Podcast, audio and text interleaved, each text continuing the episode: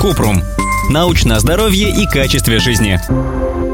Правда ли опасно для здоровья, если сразу, как проснулся, резко встать и побежать в туалет или на кухню? Читал, что так можно спровоцировать отрыв тромба, а вместе с ним инсульт или инфаркт. Кратко. У здорового человека резкое движение не может вызвать отрыв тромба и другие серьезные осложнения. Тромбы могут образовываться и рассасываться, не влияя на здоровье. Но если человек находится в группе риска, для него тромбы опасны и без резких движений. Они могут перемещаться по сосудам и блокировать движение крови к органам. Например, если мало двигаться, в ногах образуются тромбы, которые могут попасть в сердце и спровоцировать сердечный приступ.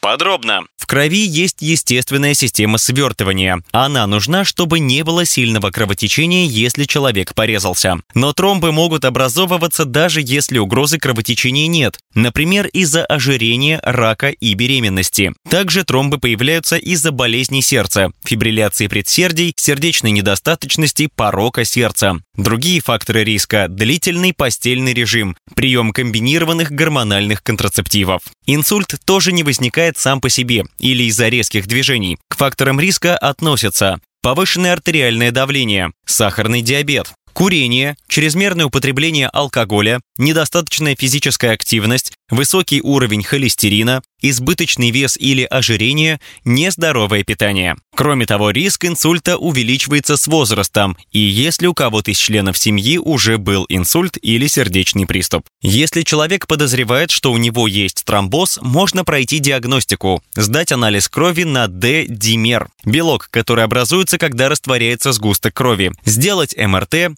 флебографию и ультразвуковое дуплексное сканирование, когда с помощью звуковых волн определяют течение крови по сосудам. Человеку с риском тромбоза нужно наблюдаться у флеболога. Тромбы можно лечить, например, растворить антикоагулянтами или тромболитиками, установить фильтр в большую вену, чтобы сгустки не скапливались, или удалить тромб хирургическим путем. Еще флеболог назначает компрессионное белье, которое сдавливает вены и мешает образованию тромбов в сосудах. Вот что нужно делать, чтобы снизить риск образования тромбов, развития инсульта или сердечного приступа.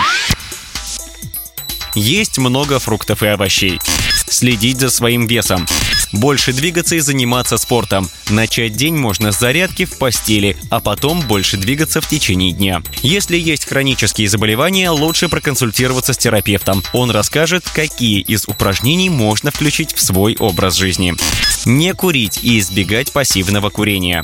Пить меньше алкоголя надевать компрессионные чулки во время длительных перелетов, чтобы улучшить кровоток. Лечить хронические заболевания, особенно связанные с высоким артериальным давлением, высоким уровнем холестерина, диабетом и ожирением.